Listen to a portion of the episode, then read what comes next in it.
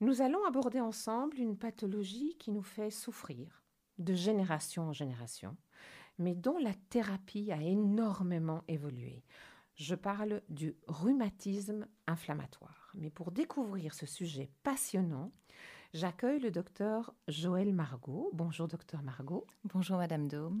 Soyez la bienvenue à notre micro.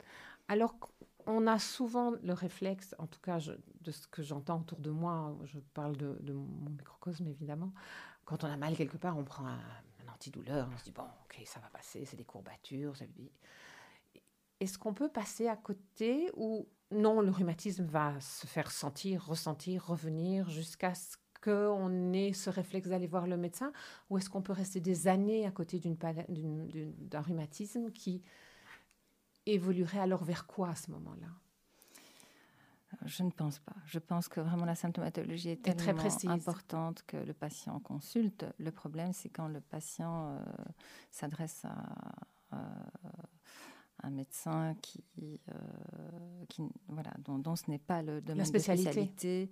Euh, voilà, le, diagnostic peut traîner un peu, mais Comment peut-il être interprété alors si, nous allons voir un médecin qui, n'est pas très, très habitué à repérer la, pathologie, vers quoi peut, d'autres peut-on se tromper qui fait qu'on perd du temps?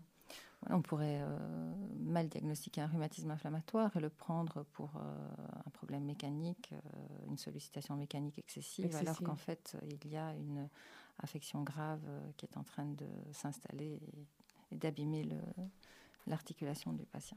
Et quelle est la part active du patient dans la pathologie et quelle est la part du médecin? Parce que nous sommes, en tout cas en Belgique, je pense, habitué quand on a mal quelque part. On va voir le médecin, on attend un médicament miracle, on sort, on se dit je prends ça deux semaines et c'est bon.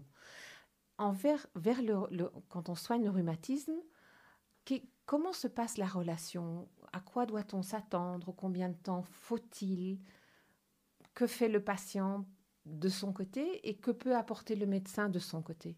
Alors la part active du patient, c'est vraiment dans euh, la bonne adhésion au traitement. Donc là, il faut parler peut-être d'abord des traitements de ces rhumatismes inflammatoires, puisque la médecine a énormément évolué ces 20 dernières années euh, euh, dans le monde entier en réalité, donc, euh, et dans le domaine des rhumatismes auto-immunitaires, avec l'apparition des traitements biologiques. Pouvez-vous nous expliquer de quoi il s'agit exactement? Qu'est-ce que veut dire un traitement biologique? Alors les traitements biologiques sont des anticorps ce sont des protéines, des protéines qui vont bloquer euh, des euh, molécules de l'inflammation qui sont directement impliquées dans les phénomènes inflammatoires articulaires.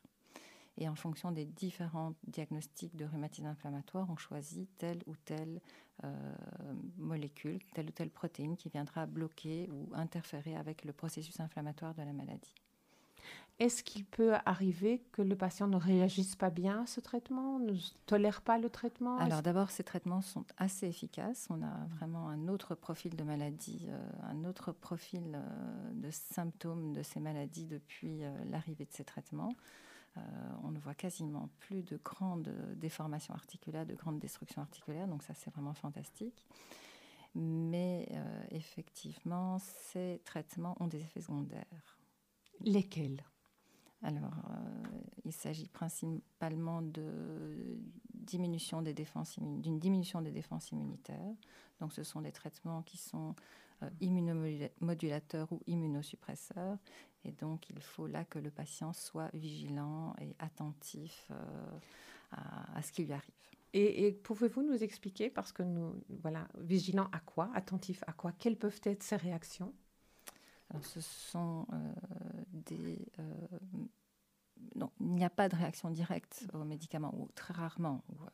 parfois, on peut avoir euh, des intolérances ou des toxicités rares que l'on décèdera dans une prise de sang mais euh, ce sont principalement des phénomènes de défense immunitaire qui ah, peuvent être diminués. Il va être plus vite malade, attraper de certaines choses, ou avoir de la fièvre plus rapidement, ou attraper un virus plus rapidement. Donc il n'attrapera probablement pas plus rapidement un virus, mais il peut, euh, une infection virale pourrait dégénérer plus rapidement ah. euh, en se surinfectant.